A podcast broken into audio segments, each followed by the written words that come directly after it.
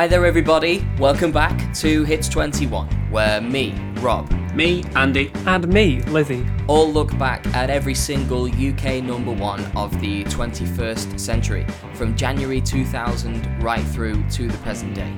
If you want to get in touch with us, you can. You can find us over on Twitter.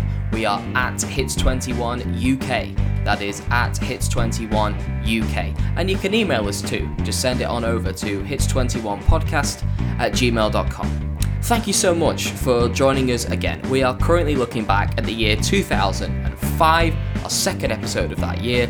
This week, we are going to be covering the period between the 23rd of January and the 12th of February in that year. Not many, uh, not many number one singles lasting for a very long time at this point in 2005. Um, last week's poll winner was Jailhouse Rock proving that pop from the 50s survived into the 21st century fairly well. So, yeah, It well wasn't tough to competition, to be fair. I mean, well No. done to Elvis, but he was fighting against Steve Brookstein and himself. So, you know,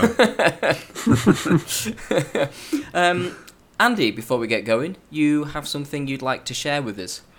yeah, just a bit of shameless self promotion before we get started. Um, presumably, the listeners of our show are fans of marathoning through the chronology of pop music history. If you're not, then this might be the wrong place for you to be.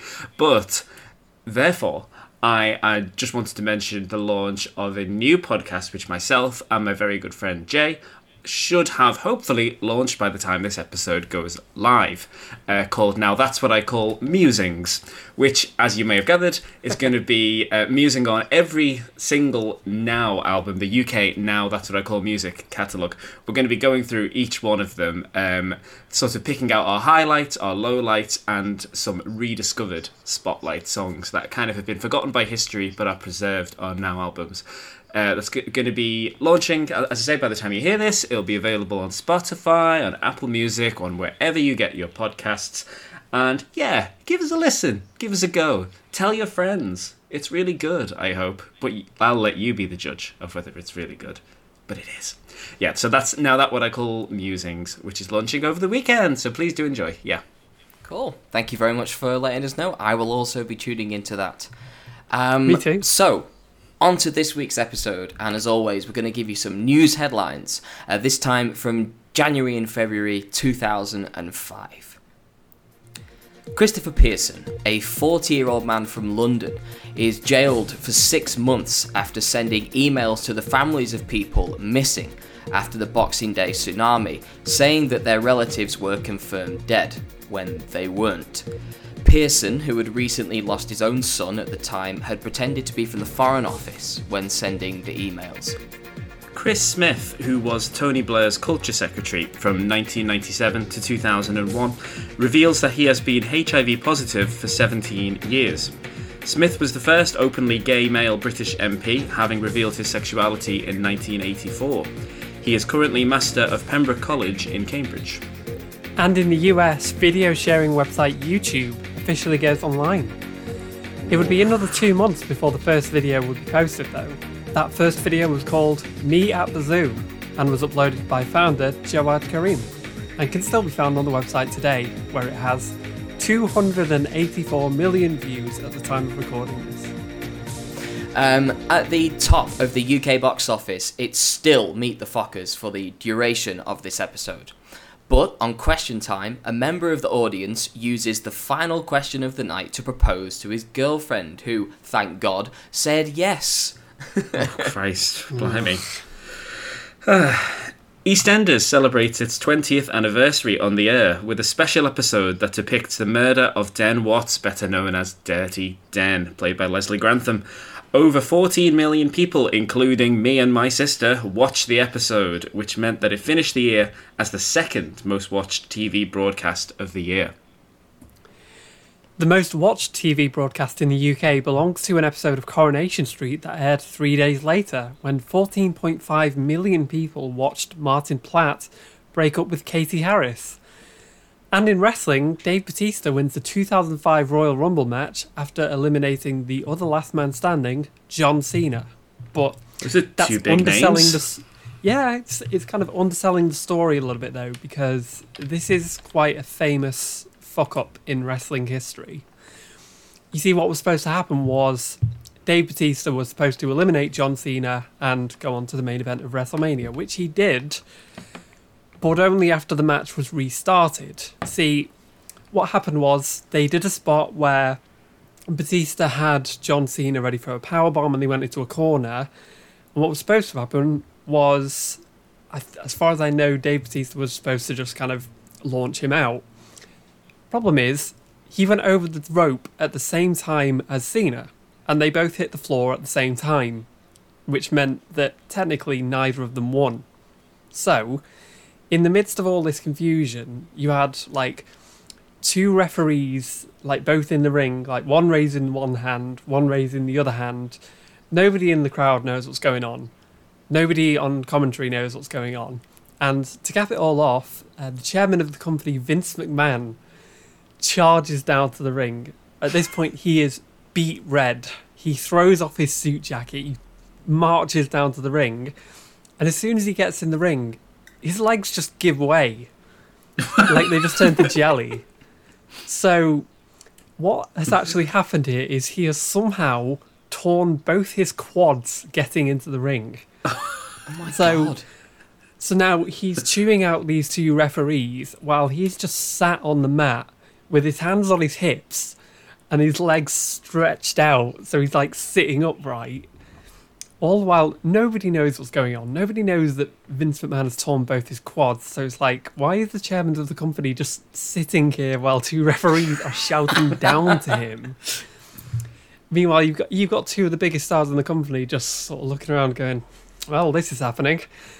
And then eventually they restart the match, and it finishes in about mm, 30 seconds to a minute when Dave Batista actually throws John Cena out like he was supposed to. But yeah, it gave us one of God. the, the funniest moments in wrestling history, which is everything going wrong and then a horrible man getting injured. I'm gonna have to watch that. that I mean, that there's What so much going on there. I feel like someone should like paint that as a scene because there's just so much happening there.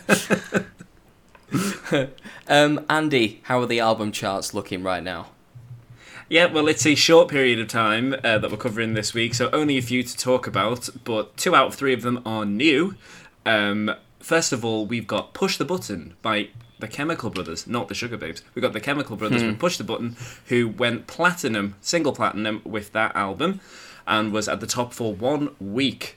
But a week later, it was toppled by an album that feels like it was substantially bigger than this, but it only went one times platinum, which is Tourist by Athlete, which is that album that your dad had. Because it was the law that every dad had to own a copy of Tourist by Athlete. Um, it's um, it's not for me. I'll say that.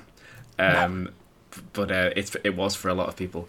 And then um, at the end of the period that we're covering this week, Keane returned to number one again with Hopes and Fears, which was one of last year's highest selling albums, went nine times platinum. That returned to number one because Keane are very much still at their height, still releasing single, uh, singles off that album at this point. So yeah, it's a big old month for your kind of indie dad genre at this time. Yeah. Okay. Lizzie, how are things in the States? Well, I've got nothing to report for singles this week because Let Me Love You by Mario stays at number one until the first week of March. So I will move on to albums. First up this week, we have the documentary by The Game, which debuted at number one with over half a million sales in its first week. It spent two non consecutive weeks at number one in the US, but peaked at number seven in the UK during this same time. And finally, this week we have Kenny Chesney and his album Be As You Are Songs from an Old Blue Chair, which got to number one for one week in the US but didn't even chart over here, as is often the case with American country music. And that's it What an me. incredibly what an incredibly pretentious album title that is. Songs from the old blue chair. Come on. Saying there's only one genre that could possibly belong to, isn't there? Yeah. Pretty much. Oh dear. Right, well, thank you both very much, and we are going to press on to the first song of this week's episode, and it is this. My goodies, my goodies, my goodies, not my goodies. I got a Sick reputation for handling brawls. All I need is me a few seconds and more, then it's a rap. Tell the lady bring my lap, and they ain't coming back, so you can put a car right there. I'm the truth, and they ain't got nothing to prove. And you can ask anybody, cause they seen me do it. Barricades, I run right through them, I'm used to them. Throw all the dirt you want, no use. Still won't have a pen up in a fabulous room. Bone her back, picking out a basket of fruit. I love you, boo. Yeah, freaking Petey love you too. you know how I do. That good, good.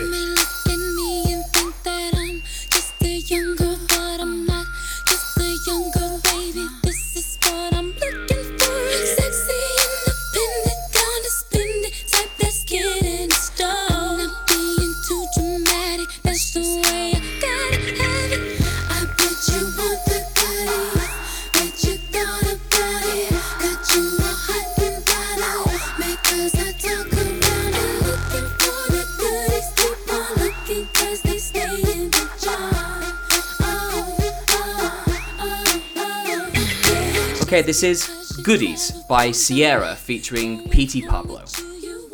Released as the lead single from her debut studio album titled Goodies, Goodies is the first single to be released by Ciara in the UK, and so, of course, it's her first number one. However, it is her only number one single to date. Goodies reached number one during its third week on the chart, knocking Elvis Presley off the top spot. It stayed at number one for one week. In its first and only week atop the charts, it sold 21,000 copies, beating competition from Galvanized by the Chemical Brothers, which got to number oh. three, Wires by Athlete, which got to number four, Tumble and Fall by Feeder, which got to number five, Breathe In by Lucie Silvas, which got to number six, and Take Me Away by Stonebridge, which got to number nine. When it was knocked off the top of the charts, Goodies dropped two places to number three. By the time it was done on the charts, it had been inside the top 100 for 14 weeks. The song is currently officially certified silver in the UK as of 2023. Andy, take us away for this week. Yeah, I mean, it's it's definitely not the type of song that was made for me because I have expressed in the past my dislike of this sort of thing. Um, but I, I, you know, I had to give this a little while to rumble around in my head and to think about it, and I'm definitely more keen on it now than I was a few weeks ago. Um, the thing about this is that uh, when I read the name on the page of this song, I was like, "Hmm, don't know that one, never heard of that. Um, and I never would have identified it from the title or the artist because this is one of those songs that when I listen to it, I'm like, oh, it's that, oh yeah, but I never ever would have known what it was called or who sang it. Um, and I think that partly is wrapped up in the fact that in retrospect, this sounds a little bit anonymous. This kind of sounds like a lot of artists of this era could have done this. The name that immediately came to mind was Pussycat Dolls, who, of course, their big break is right round the corner, um, and it sounded exactly like something that they would have done in 2005, and that uh, many other artists would kind of take and run with right up until about 2008. Um, and it's really not something I'm a huge fan of. The kind of I'm going to um, take Lizzie's job for this week of inventing a genre name. The kind of uh, I don't know, sexy, sexy hand clap shuffle sort of thing. Um, where it's just like, you know, I'm going to speak in a breathy voice and use some strained metaphor that refers to my genitals, and it's all going to be about, oh, shall we go at it or shall we not? Let's decide over the course of three sexual minutes. You know, it's it's um, that sort of thing that it just doesn't really appeal to me, and um, there is kind of a straight line from this through Don't Cha, through like glamorous and that sort of thing, all the way through to like low um, which I absolutely hate. Um, so I think I just kind of listened to this and was like, oh no, not this sort of thing. And I, I don't like that whistle at the top, which I know is a bit controversial because that's kind of the whole thing of the song, but I really don't like that whistle sound. But, but, but, and it's a big but, I think this one has really benefited from context that although yes it does sound a lot like pussycat dolls and there will be a lot of stuff like this in the future this is the first of this kind of thing that we've really had. And i think that deserves credit that um, in the context of where we are right now this is very fresh. This is something very different. And i can see why this would have really taken off at the time that it sort of is a natural evolution from early noughties r&b which was like mabou into something a bit more racy a bit more against the grain. Um, And so I kind of appreciate what this is doing here and think it would have been very exciting to hear at the time. It's not my genre for sure, and I still don't really like this sort of thing, but I absolutely do appreciate what this is doing. And if nothing else, it's an original song. We've got an original song at number one for the first time since like October 2004 or something like that. Um, so I was just made up to have something to really chew over. Um, so yes, I, I did like this actually, and when I went into it, I was expecting to give this, you know, a pretty emphatic thumbs down. But no, I've changed my mind on it, and I would give this a thumbs up, um, purely for what it's bringing to the show, which is going to very, very much dominate the airwaves over the next couple of years. So yeah, an interesting one to cover. I thought, yeah. Okay, Lizzie, how about you? Yeah, like you, Andy, I'm just relieved to be uh, like encountering music from this year again. yeah, and even this is technically from 2004, but again, it just it sounds like the moment. If I think the music of 2004, 2005, it's this sort of thing I think of. So yeah, nice to be back in this zone. Um, I think because I me- I mentioned when we covered yeah that there was a response song to this that we were going to cover, and it's this one. Ah, I see. Okay. That this is the counterpart to yeah from the woman's perspective, but it's kind of it's different in that it's sort of trying saying you know well actually I'm not like that. I'm not one of these easy girls that you sing about. I'm sort of my own independent woman. And so, yeah, I appreciate it in that regard as well. Um, I think the production is very similar, but I think that's okay. It's kind of Lil Jon's style. It's what you expect from him, and it. I think it works here. I think Ciara's got a really good voice. Um, again, like I say, I like the message of the song. I think the one thing that really lets it down is Petey Pablo. Like I said with Yeah that Ludacris was one of the best things about the song and that he kind of elevated it above just okay. Whereas it, this one kind of has the opposite problem in that Petey Pablo's flow is kind of anonymous and almost a bit skeevy in parts. Like, you know, I got a sick reputation for handling broads and Yeah. was that so damn hot but so young. Like, ugh. oh and- dear. Yeah, and I think his flow is just kind of mumbly and not really there. I feel like if you had a better rapper on this, it might have elevated it to something that I'd put in the vault. I think it maybe just misses out on that benchmark, but I remember at the time, like, it was kind of accepted that Ciara was the next big star. Like, Yeah. she was going to be on sort of a Beyonce level, and she never quite got to that, but you listen to this, and I think it's fairly easy to see why that was expected of her. You're working with arguably the biggest producer in the world at the minute. Yeah, there's Maybe. Sean Garrett, right? Yeah, like Sean Garrett, Lil Jon, as I mentioned. Um, yeah, and you're, you're in Crunk as well, which is huge at this time. And yeah, it's pretty easy to see why she might have taken off and being like the next big star. And she does have some other hits for sure, but don't think it ever quite got back to this level, which is a shame, but at least we do have this to talk about. And yeah, I think I think this is I do think this is really good, but if only it didn't have the rap bit in it, which I feel awful for saying, but yeah, it just needed a, a better rapper to cover this, and like mm, it sort of lets down what I think is an otherwise really good song. But yeah, on the on the whole, I'm thumbs up on it. Can I ask Lizzie, just because I'm interested as someone who seems to be more naturally, you know, interested in this kind of track, is it like, I mean, do you share what I said about how this kind of has become a bit sort of retrospectively cliched that, you know, there's a lot of stuff that comes after that sounds like this? Am, am I being unfair, or what, what do you think? Um, I think you're right in terms of just the overall sound in general. I think I I do kind of get what you're saying though. That then again, we had Milkshake the year before this. Yeah, I was so thinking I about think it's on the way.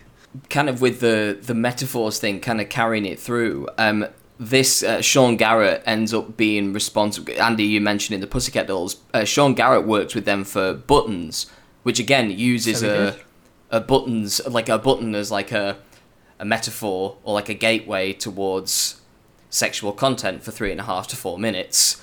Um, And yeah, I also milkshake kind of came to mind um, from recent uh, from recent times in the charts, and also the one that kind of does away with metaphor entirely, which was my neck, my back. Um, Yeah. which- Well, of course, yeah. yeah, no metaphors to be had there uh, in that particular song. Um, for goodies, because I think this does live or die based on whether you like that whistly siren thing. Yeah. Yeah. And if you enjoy it, or if you can tune it out, then this probably works pretty well for you. But if not, yikes, you're not in for a good time, like at all, because that's it's the only thing it does. um, thankfully, I sort of do because it reminds me a lot of like G Funk Lowrider stuff from the '90s, mixed in with a bit of noughties crunk.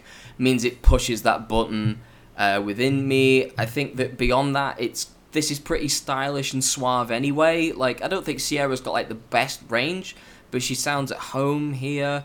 Um, but like Lizzie, I wish that Petey Pablo, I wish that he was Busta Rhymes in this Or Ludacris. or Ludacris. Just someone who does that kind of rapid fire flow, but with better Yeah, yeah. enunciation. um, I think he, he does a decent job, Petey Pablo, and their performances go well together. Um, and I can it's easy to see why this was such a huge hit in America because they were like you know like we've like you two have covered they were eating this stuff up around this time and it was really popular. Um, but this just doesn't get me that excited overall. I- I think I start getting a bit bored of the goodies, cookies metaphor after a while. The whole they stay in the jar thing. Like, I'm sympathetic to and interested in the messages and the meanings behind the song, but as a total package, I'm a bit less uh, convinced by it. Uh, when it comes to songs like this from Ciara, I prefer the was it the follow up one two step? I Yeah, it love is, it yeah. when you want it. The beat on that is insane. Proper is. like you know like Missy Elliott at the peak of her powers sort of thing. Uh, it's a real shame we don't get to talk about that. That gets to like number three, I think, in the charts maybe. But anyway, this is good. Um, it's a good like breakout single. Um, I don't love it though. Uh, I think like you, Lizzie, I'm a bit you know thumbs up, but not too enthusiastic. Uh, if you know what I mean. So, anything more to say about "Goodies" by Ciara? No, no. Just No, any. no. Is there any uh, any advance on um, sexy hand clap shuffle? I will give you a chance, Lizzie, because you're always better at these things. Ah, um, no, I'm going to have to leave that one to the listeners, I think. Jeremy's sex mix, maybe. I don't know. We will move swiftly on, and the second song up this week is this.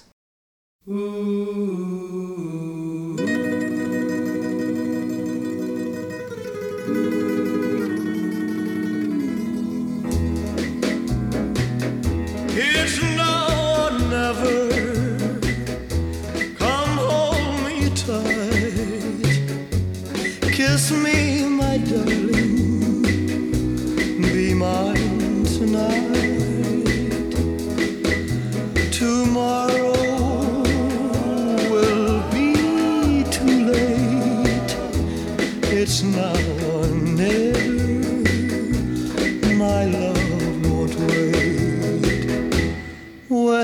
first saw you, with your smile so tender, my heart was captured, my soul surrendered.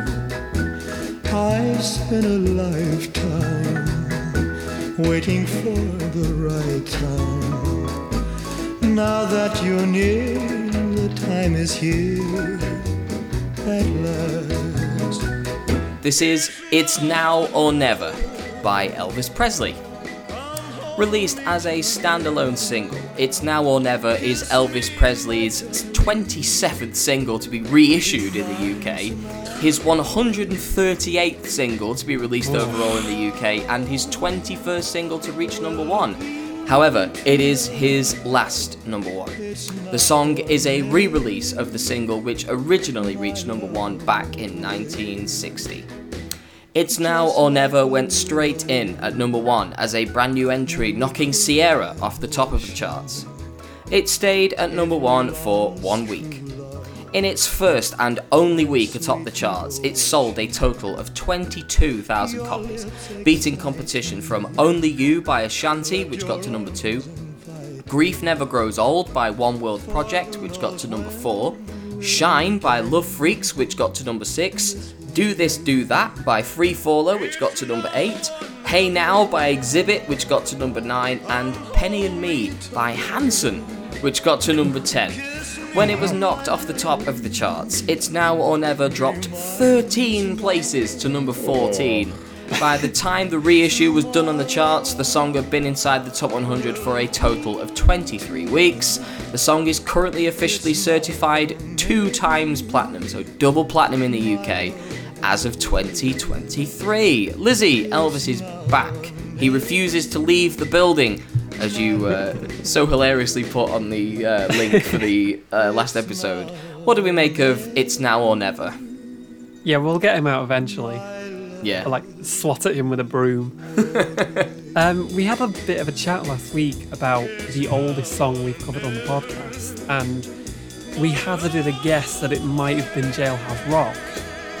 Then, as the week went on, we did a bit more digging, and it turns out that this might comfortably be the oldest song we've ever covered, given that this one is a rewrite of an old Neapolitan song composed in 1898. Oh, Solo Mio. Wow. Yeah. Oh, Sole Mio, yeah. It was um, originally rewritten in English in 1949 when American singer Tony Martin recorded There's No Tomorrow. And then about 10 years later, Elvis heard the recording while he was stationed in Germany with the US Army, and he recorded a private version of the song. So when he was discharged, the songwriters Aaron Schroeder and Wally Gold wrote a new version, especially for him, and here we are. So there was about 60 years between the original recording and the Elvis version, and then another 46 years between the Elvis recording and this getting to number one again. I will say that because this has new lyrics and is written for Elvis, I'm not 100% sure whether I would count it, but it's a fair shout. It's a good It's contender. the oldest Yeah. tune. It's the oldest tune. Yeah, yeah. Yeah. But yeah, um, I, I quite like this one. It has quite a distinct Italian sound to it that's hard to explain without any specific knowledge of Italian music history. But um, maybe that's just because I'm used to it being used as a sort of incidental piece in English speaking culture and media to denote Italy itself. Much like how it was used as a jingle on the Cornetto adverts for a couple of years. And that's the version that always gets stuck in my head. So it's like, it's now or never, give it to me. Delicious ice cream from Italy. Every single time that I have played this or sung this in preparation for this episode, my husband has been going, I want cornetto, give me cornetto. Exactly. exactly. And that is the power of advertising. So, Andy, tell us about your new podcast. I'm only kidding. Um, as we've like as we've discussed previously, Elvis as a performer was a bit of a shapeshifter. I feel like he could adapt his persona to fit the music he was creating, and that in turn led to his broad appeal across generations. Like last week, we saw Elvis the young rebel, and then Elvis the slightly sleazy Lothario. And in 2002, even, we encountered Elvis the Las Vegas showman. This time around, it's Elvis the old world European romantic, I Yeah. guess. Yeah. And like this version leans heavily on that Italian origin aspect, and even Elvis himself seems to put on a bit of an Italian affectation in the song, like "With your smile so tender." Like, I still do like the song, and I think Elvis's voice suits it really well. But I did find it slightly difficult to ignore that sense of pastiche that comes with it. I suppose you could say the same about Jailhouse Rock, which was Elvis doing his best Chuck Berry impression, but Elvis's performance in that is both more compelling and more historically significant than this one. Like, I can't really imagine a generation of musicians hearing this and dreaming of being a rock and roll star the way I can with Jailhouse Rock or even One Night. But it's similarly not hard to see why this is such a huge hit. It's an archetypal song performed by an iconic singer. So it's no wonder, really, that 100 years can pass and it can still be a hit. Um, so, yeah, on the whole, um, I, I do like this. Not as much as Jailhouse Rock or One Night, but I think, yeah, I'd say overall it's a thumbs up. Yeah, I feel kind of similarly to you, Lizzie, in the sense that I kind of put this somewhere between Jailhouse Rock and I Got Stung. Uh, so Yeah. basically, one night, uh, it, it kind of a similar position to that. Uh, maybe a little bit less than one night because I think it lacks the intensity and the speed that I really, really took to with uh, Jailhouse Rock, but it's more direct at least than something like I Got Stung. Um, Oh, yeah. It's weird though because this feels just as steeped in history as Jailhouse Yeah, Rock. It feels like its legacy is virtually identical, but this doesn't loom over me in the way that Jailhouse Rock does.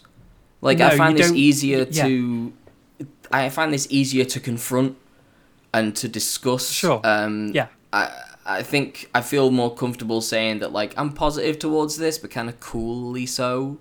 I totally know what you mean about the it uh, the pastiche Italian flavors.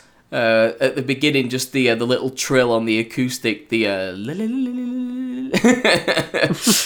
um, just you know, just in case you were mistaken as to where this song was from. But um, yeah, so I'm happy to just kind of remain reserved about this. Um, I don't really have much more to say about this. I just think it's a pleasantly performed hit that has become a classic. Um, it has a big chart history. Well done to Elvis on all them number ones.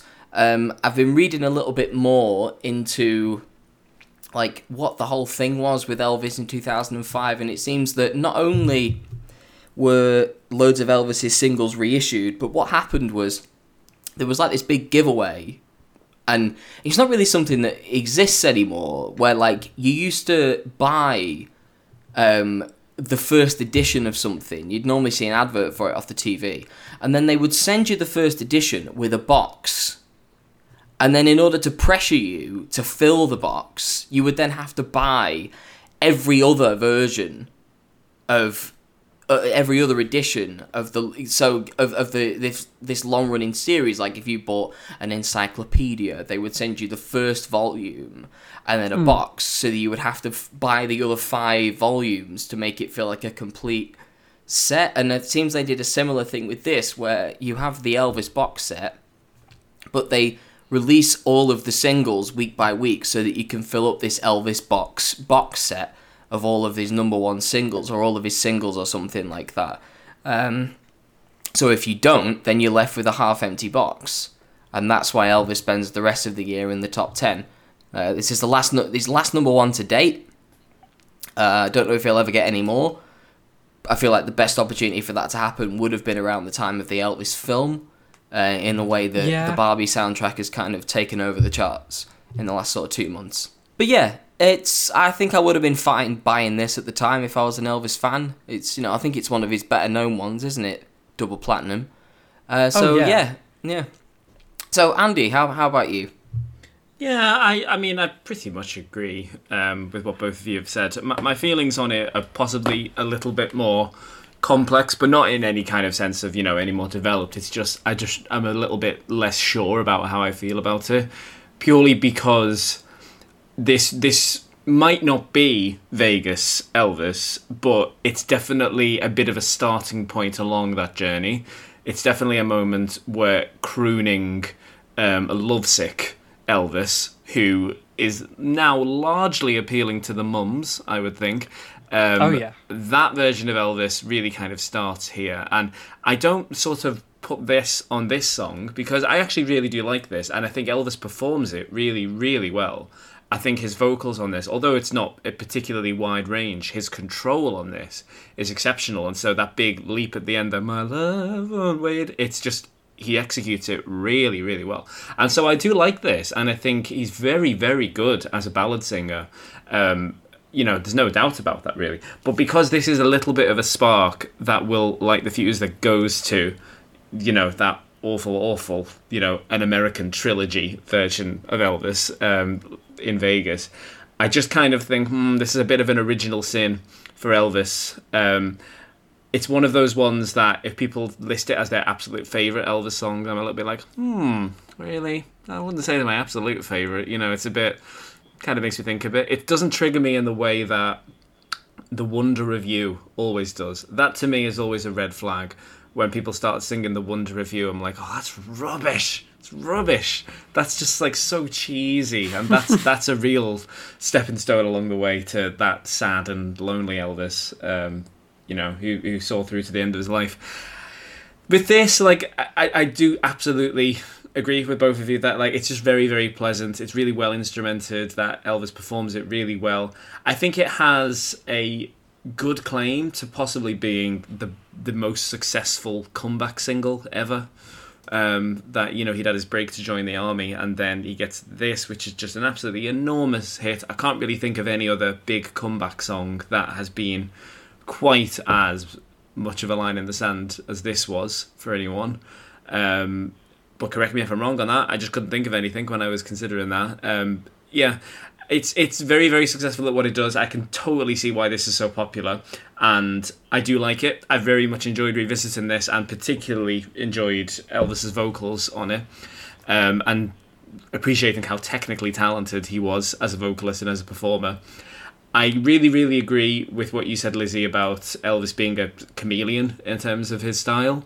Um, I, I think for me, one of the standouts from his whole discography in terms of um, what he does with the, his vocals is his cover of Fever, um, where it's very, very kind of breathy and very kind of like trembling and sort of. Um, I'm trying to think of someone to compare it to, almost like a kind of Kylie Minogue kind of, you know, that kind of vocals like that. You know, it's just very, very like so unlike him, and you really almost wouldn't recognize him singing it. And I, I don't think he gets enough appreciation for that. That he really refines his voice to whatever song he's singing. Um, Yeah. and that obviously goes wrong when he is told, "Oh, basically just do everything a little bit like it's now or never, or are you lonesome tonight?" Um, and that that's a shame when that happens. And so I kind of, like I say, look at this as kind of the original sin along that journey. But it is pretty good. I definitely do enjoy this. Um, it might be my favorite song of the week, to be honest. Um, it's it's it's a bit of a tie, but yeah, no, yeah, big thumbs up on this one, pretty much, yeah.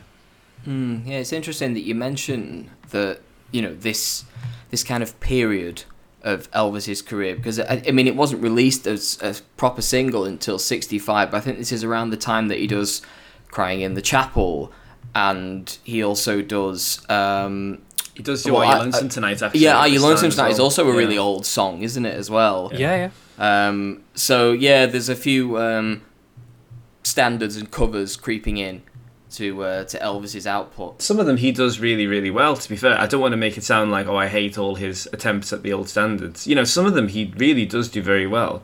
It's just when he gets to his later life and he, you know, there's live recordings of him doing My Way and stuff like that. And it's just, oh, come on, this is not you. This is not. It's not what you're here for, you know. But I mean, there's other covers he does of songs that are not his and very old, like in the ghetto and stuff like that. That like actually he does a good take on those songs. You know, he's he does have that ability to try something different and make it work for him. And I don't want to make it sound like you know, oh, I just hate everything past 1958 because that's not true at all. So it's a very gradual decline.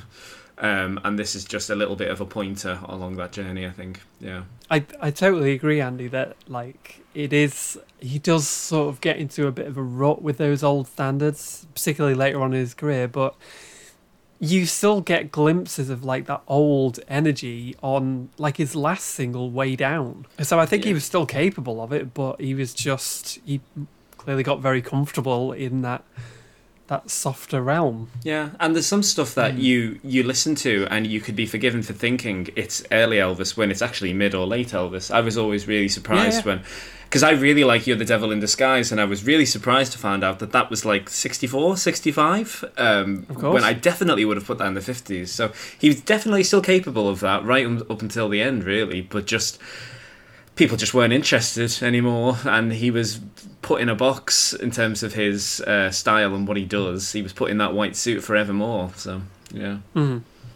Yeah, I'm curious, Andy, because this is probably the last time that we'll get to discuss Elvis uh, like properly. Because it comes very late in his career, but it's a song I've always really enjoyed, and so I'm curious about what, how you feel about it. Um, Suspicious Minds. Um, not a fan, but um, well, I think that there is the bones of a good song in there, and it it could be quite a nice ballad that's sort of in the vein of something like "Can't Take My Eyes Off You," you know, where Yeah. it has that kind of you know people can enjoy this at a family party kind of thing. My issues with that are not really to do with Elvis. I like I think it's so much too long that it's farcical.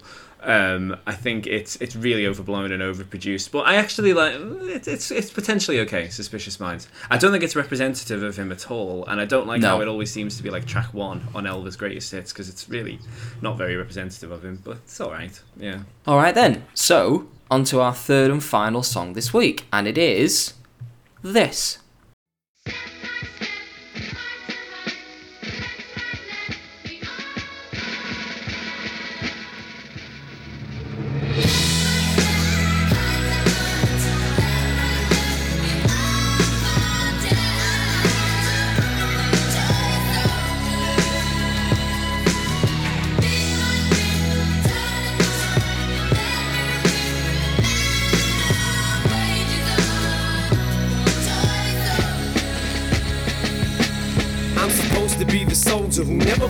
Composure. Even though I hold the weight of the whole shoulders, I ain't never supposed to show it. My crew ain't supposed to know it. Even if it means going toe to toe with the Benzino, it don't matter. I never drag them in battles that I can handle unless I absolutely have to. I'm supposed to set an example. I need to be the leader. My crew looks for me to guide them. Some shit ever just pop off, I'm supposed to be beside him. That Josh said I tried to squash it. It was too late to stop it.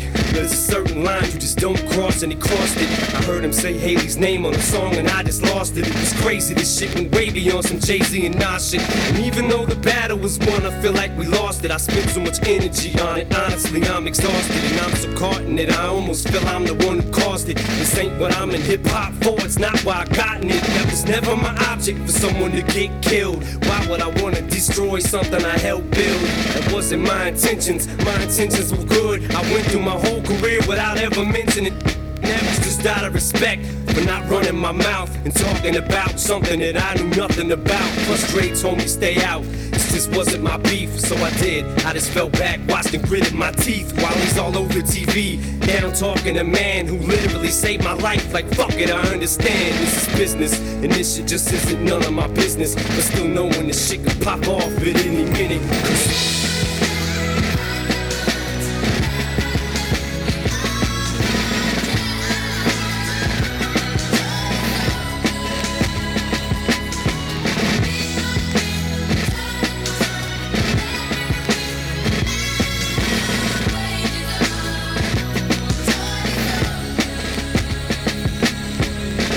This is Like Toy Soldiers by Eminem.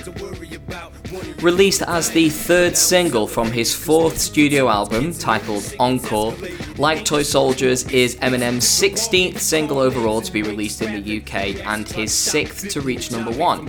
And it's not the last time that we'll be discussing Eminem on this podcast. Like Toy Soldiers went straight in at number one as a brand new entry, knocking Elvis Presley off the top of the charts. It stayed at number one for one week. In its first and only week atop the charts, it sold 30,000 copies, beating competition from, we've just talked about it, Are You Lonesome Tonight by Elvis Presley, which got to number two, Almost Here by Brian McFadden and Delta Goodrem, which got to number three, So Here We Are, double A side with Positive Tension by Bloc Party, which got to number five, and I Just Wanna Live by Good Charlotte, which got to number nine. When it was knocked off the top of the charts, Like Toy Soldiers dropped two places to number three. By the time it was done on the charts, it had been inside the top 100 for 15 weeks. The song is currently officially certified platinum in the UK as of 2023. So, Andy, you finished off with Elvis. You can start with Eminem. How do you feel? Hmm, thank you. Well, um, I feel like I'm going to slightly break your heart a little bit here, Rob, because I, I know that, you know, not to spoil your thoughts, I'm, I know this isn't one of your absolute favourites of Eminem's, but I suspect that you do like it quite a lot. And um, in the way that I've grown to appreciate goodies over the last few weeks, every time I've listened to this, my score for this has gone down and down and down. Um, partly because I've been listening to the original Toy Soldiers. Um, and I've realised that everything I like about Like Toy Soldiers comes from the original song, Toy Soldiers.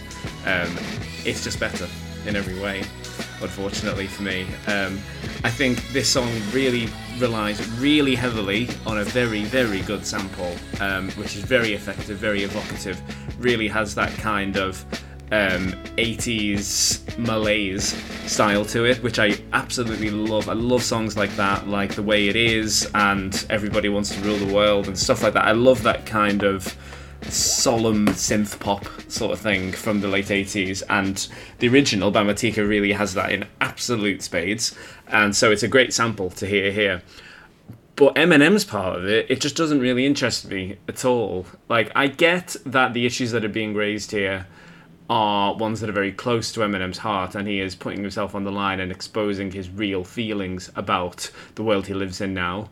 Um, and I appreciate that, but I just. I mean, I'm not the audience for this at all, and I'm kind of struggling to relate. I think it's it's just a very very niche topic that he's getting into, and it's one that, although I'm not saying oh life is easy for rich people or anything like that, it is kind of hard not to think well. It's kind of hard to feel sad about the things that you're feeling, Eminem, because you're one of the most rich and famous people in the world, and everybody loves you. Um, so it's just a little bit indulgent for me, and I kind of find it a bit hard to relate to. But that's not to say that I'm not like intrigued by um, his regret at the way things have got in the rap scene. It's just really not something I know much about. It's not something I'm particularly engaged in as a listener because it's just not really my world. And it goes on and on and on and on and on. There's no reason why this needs to be almost touching five minutes long. Um, I get that that's quite brutal, but we've heard a lot of Eminem on this podcast. You know, we've had some really good songs from him, really, really good songs from him, and one that's not so good. But he set a high bar, and I think he's just kind of running out of things to say a little bit here, and it kind of becomes, you know, a bit of a cliche um, as the years go by to have a very, very good sample that acts as a chorus, and then you do your bit in between, and you rely on that sample as a bedrock. Eminem's kind of better than that, and he shouldn't need to do that. Um, but he does here, and so I think if you were to lose that sample and replace it with something less effective, this song would just drop through the floor. And for that, I have to kind of give it a little bit of punishment. It's not the worst thing in the world, but it's a bit of a chore to get through, to be honest. And I'm just always waiting for another chorus. So yeah, sadly, it's a little bit of a thumbs down for me, and I'm I'm really only being so harsh because he is capable of so much better, and we've had so much better from him. But I just think this misses the mark for me, to be honest, and um, rides by on the glories of a different song. Yeah. I'm not that upset, I promise. Uh, Lizzie, how are you feeling uh, about Like Toy Soldiers? Well, in fairness, Andy, the last time Eminem did a chorus, we got "Just Lose It." Oh yeah, there is that. Yeah. So yeah, I'm kind of thankful that we didn't get that at least. True. Um, I am warmer on this than you.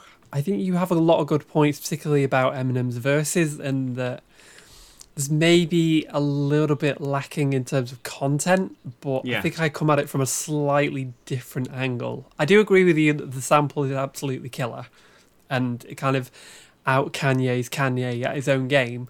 But um, yeah, I think that's kind of the obvious point. In terms of the lyrics, though, Rob, you mentioned something in our little group chat that kind of resonated with me, in that I think it is quite an admirable statement that he's making in terms of not wanting to be a part of all this violence in hip hop. And as I mentioned in the last episode, um, one of Tupac's posthumous albums from around this time was produced by Eminem. So Yeah. I'm sure this stuff was probably on his mind, and I'm sure Tupac was somebody he probably idolized, and maybe Biggie too, for all I know.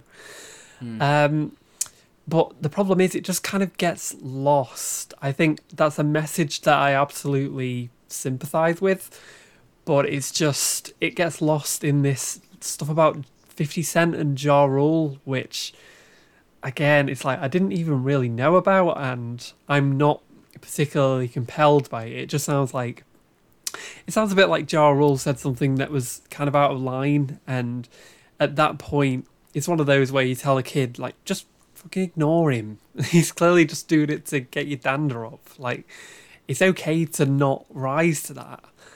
But instead, Eminem's like written a whole song about it, and it is a bit sort of. I'm I'm abs- I'm not triggered. I'm definitely not upset by this.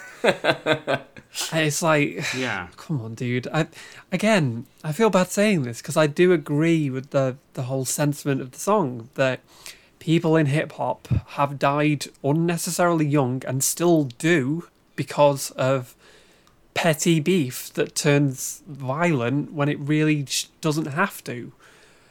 But yeah, I think it just gets lost in in Eminem's kind of lyrics.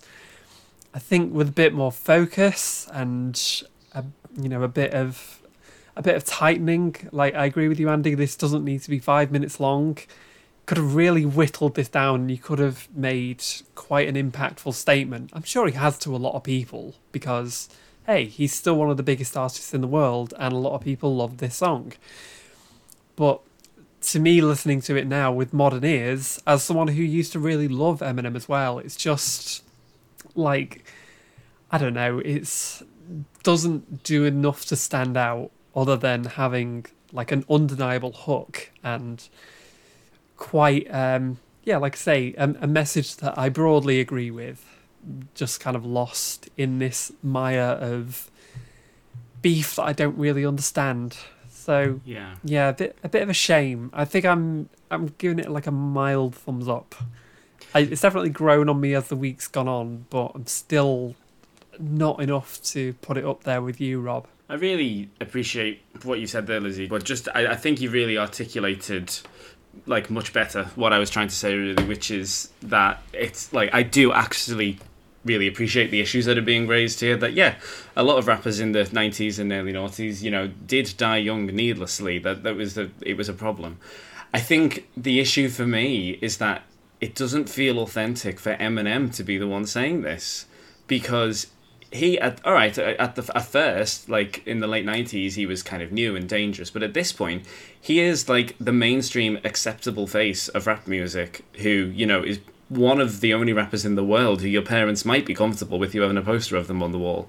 Like I, it just doesn't feel authentic. It doesn't feel like he could ever have been one of the people who died young due to violence. I just don't feel like there was any chance of that.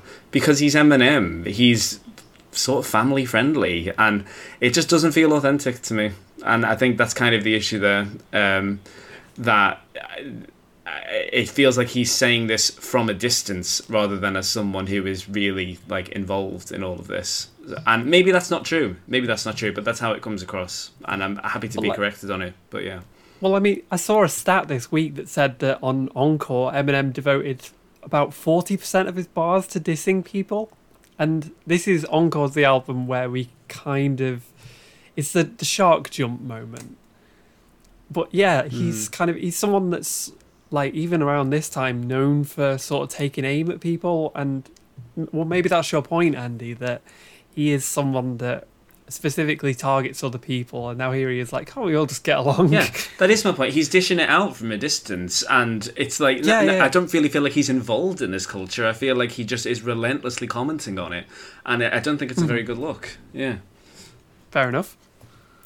I thought for me this was going to turn into one of my longer essay type uh, discussions because I feel like that happens a lot with me when we discuss uh, Eminem. But I actually have comparatively little to say about this compared to like the, the discussions that we had about Stan or even like just lose it or lose yourself. But I think that this is the best track on Encore by like a fair distance from the majority of that record. Um, I think the Martika sample, like you, Andy, and Lizzie as well, I just think that it is used expertly and it gives a lot of life and emotion to the record and it feels suitable for the subject matter which is Eminem now recognizing that he's a bit of an elder statesman in hip hop and he's realizing the futility of the anger and the feuding that surrounds so much of the music. Um, it's a wise subject to pick this idea of playground games turning dangerous. You know, it's the same kind of like petty squabbling that kids would do, but now there's guns involved, and that's how people get killed. It's weird to think that we're only what nine years on and eight years on respectively from the deaths of Biggie and Tupac at this point. Um, like it, even in two thousand and five, it kind of felt a bit like ancient history, because obviously Ghetto Gospel coming up later this year, and Nasty Girl coming up next year. Obviously, there's this idea that like they're still kind of they feel sort of current, but in a way that's like, oh yeah, they're dead and I don't, and obviously like because be, being the age I was, I don't remember them dying, and so because I have no frame of reference or memory of them being killed, it's just it may as all it may as well have all been much further ago uh, in the past. Um, like you two though, I think where this falls slightly short for me is that he gets too into the nitty gritty and the specifics of his various feuds that he wishes that he didn't have. I don't mind it in the first verse, but then I think in the second verse, I just wish it was broader and had more in common with the music video, which is more to do with like isn't you know the the the sort of like the broad subject of anger and violence isn't that a problem you know i- but instead like the second verse goes into all these like really nitty gritty things about like how he has a beef with the editor of the source and Yeah, the yeah. just like i don't i I don't know if i it's not like i don't care but it's just like is this the most appropriate thing that you could be discussing right now because the music Yeah. video is all like really immediate like it's eminem in hospital with blood all over him watching his friend die on the table from being shot and like there's a great image in the music video and i remember it like really clearly and really vividly but then you listen to the lyrics of the song and you forget that it's not the broad like stop the violence. Why oh you know it's not it's not like that. It's more like I I spoke to 50 Cent and I told him not to have an argument with Ja Rule, but then Ja Rule mentioned my daughter and I went, you know what, 50, you have my blessing to go and have have a go at Ja Rule. He started it. this is exa- this is exactly what I mean about running out of things to say. It's like he, he's bringing the most minor little tiffs to the table that don't need to be in the public domain at all. And I, I just feel like it's because he's just going through his catalogue of, well, what could I talk about? Like, and he's having to mine the well very, very deep at this point. Yeah. I think maybe I don't know. He may have been concerned that he was getting too preachy, um, but like it doesn't. It just I'm not asked about the arguments that he's having in the second verse really. Um, still though, I think Em is engaging enough as an MC at this point to hold my attention. Um, but even as someone like me who likes to collect and research lots of info about hip hop and the context for certain albums and singles and things like that, running through various beefs, I'm not sure it's the best use of his time. But I do think that this this I think this is the crucial thing for me. That at least in mainstream music and pop music, gangster rap as a big as the dominant commercial force in hip hop is kind of waning at this point and is kind of fading out. And there's a moment in 2007 where gangster rap, as the dominant commercial force, definitively is defeated by uh, uh, the the kind of the new school that came in at the start of the early 2000s. And hmm. songs like this, songs like like Toy Soldiers, I think are part of the general movement away, where the music and the artistry can't really be questioned, but the figures and the people pumping the money into gangster rap can. Where I think Yeah. that it's fair enough. I think that I mean there's so much gangster rap that I absolutely adore because the whole thing with me and hip hop is like, how can I, uh, you know, a suburban white guy from the northwest of England, how can I relate to gangster rappers and the people who live that life? And the way that I always, you know, the kind of rationalize it to myself is that I listen and enjoy, listen to and enjoy so much gangster rap because it teaches me about experiences that I have never experienced and never gone through. It's about learning somebody else's truth for me. But it got to the point in the mid 2000s where there were there were lots of people in the industry who were millionaires and still trying to peddle this kind of romanticized image of gangster rap. It wasn't really from the hmm. streets anymore. It was from the office on the 10th floor. And it was all about like trying to remember what it used to be like and it all felt a bit it was starting to feel a little bit false by this point.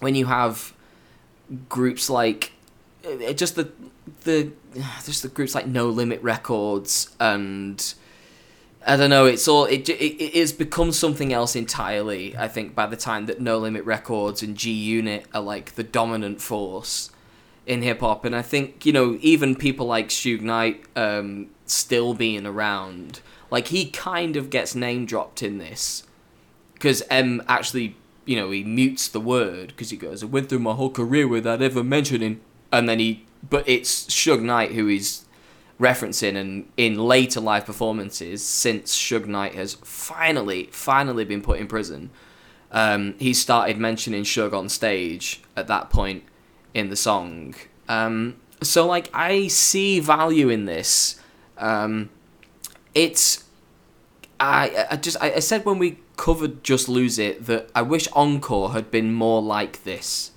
where Eminem is growing up a little bit and he's reflective and he's analyzing his role in the scene as a role model. Uh, and I think this gives me plenty of that.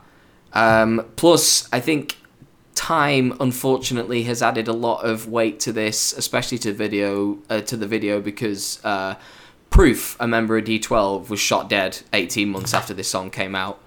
Um, and you could clearly see that it was what was on Em's mind and the fact that he was running through.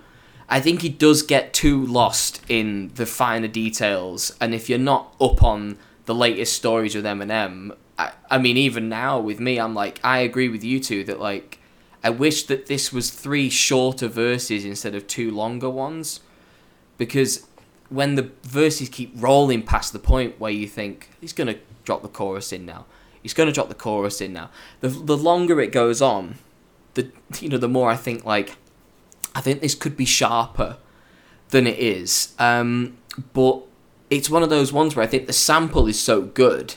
And I really like the first verse and the, the you know the, the way that the Martika sample is introduced as the chorus. Um, the other thing as well, which is it's not necessarily uh, a criticism of this song, but I think unfortunately this unfortunately sets the template for like the rest of Eminem's career, in the sense that like oh sad piano drum beat, and then he just kind of hectors people for four and a half minutes. Like that's like the blueprint for almost everything that Eminem does through like recovery to to like his most recent stuff like music to be murdered by like recovery and kamikaze and revival and oh and Marshall Mathers LP2 and it, oh Jesus there are so many just dull as dishwater cuts on those records. Um, but I think I am gonna sneak this into the vault just about only just um, but it is the last song that I will vault for Eminem for a long, long, long, long time, if at all. Because, God, are we going to have a lot to discuss about Eminem uh, in the future. Uh, so, yeah, this isn't on the level of Lose Yourself or Real Slim Shady or definitely not Stan. Um, but yeah, I, I am a fan of it. I think that it has a lot of value. Just gonna check whether Goodies by Ciara is going in the Piehole or the vault for anyone in particular. It's not going in either for me. No, Andy? me neither. No. No, me neither. Cool. Uh, it's Now or Never by Elvis Presley. No. It's now or neither. Uh, yeah, not not for me either. Um, I've already said I'm gonna just slide like toy soldiers in under the door of the vault. Um, but it doesn't sound like you two are gonna put it anywhere in particular. Andy No. Piehole. No. Oh no, no. It's No. not that bad. No. Not quite for me now. Okay, then that is it for this week's episode. Thank you very much for listening. When we come back, we'll be continuing our journey through 2005. Still slow at this point, uh, unfortunately, but we will see you soon. Thanks for listening. So, bye for now. Bye bye. See ya.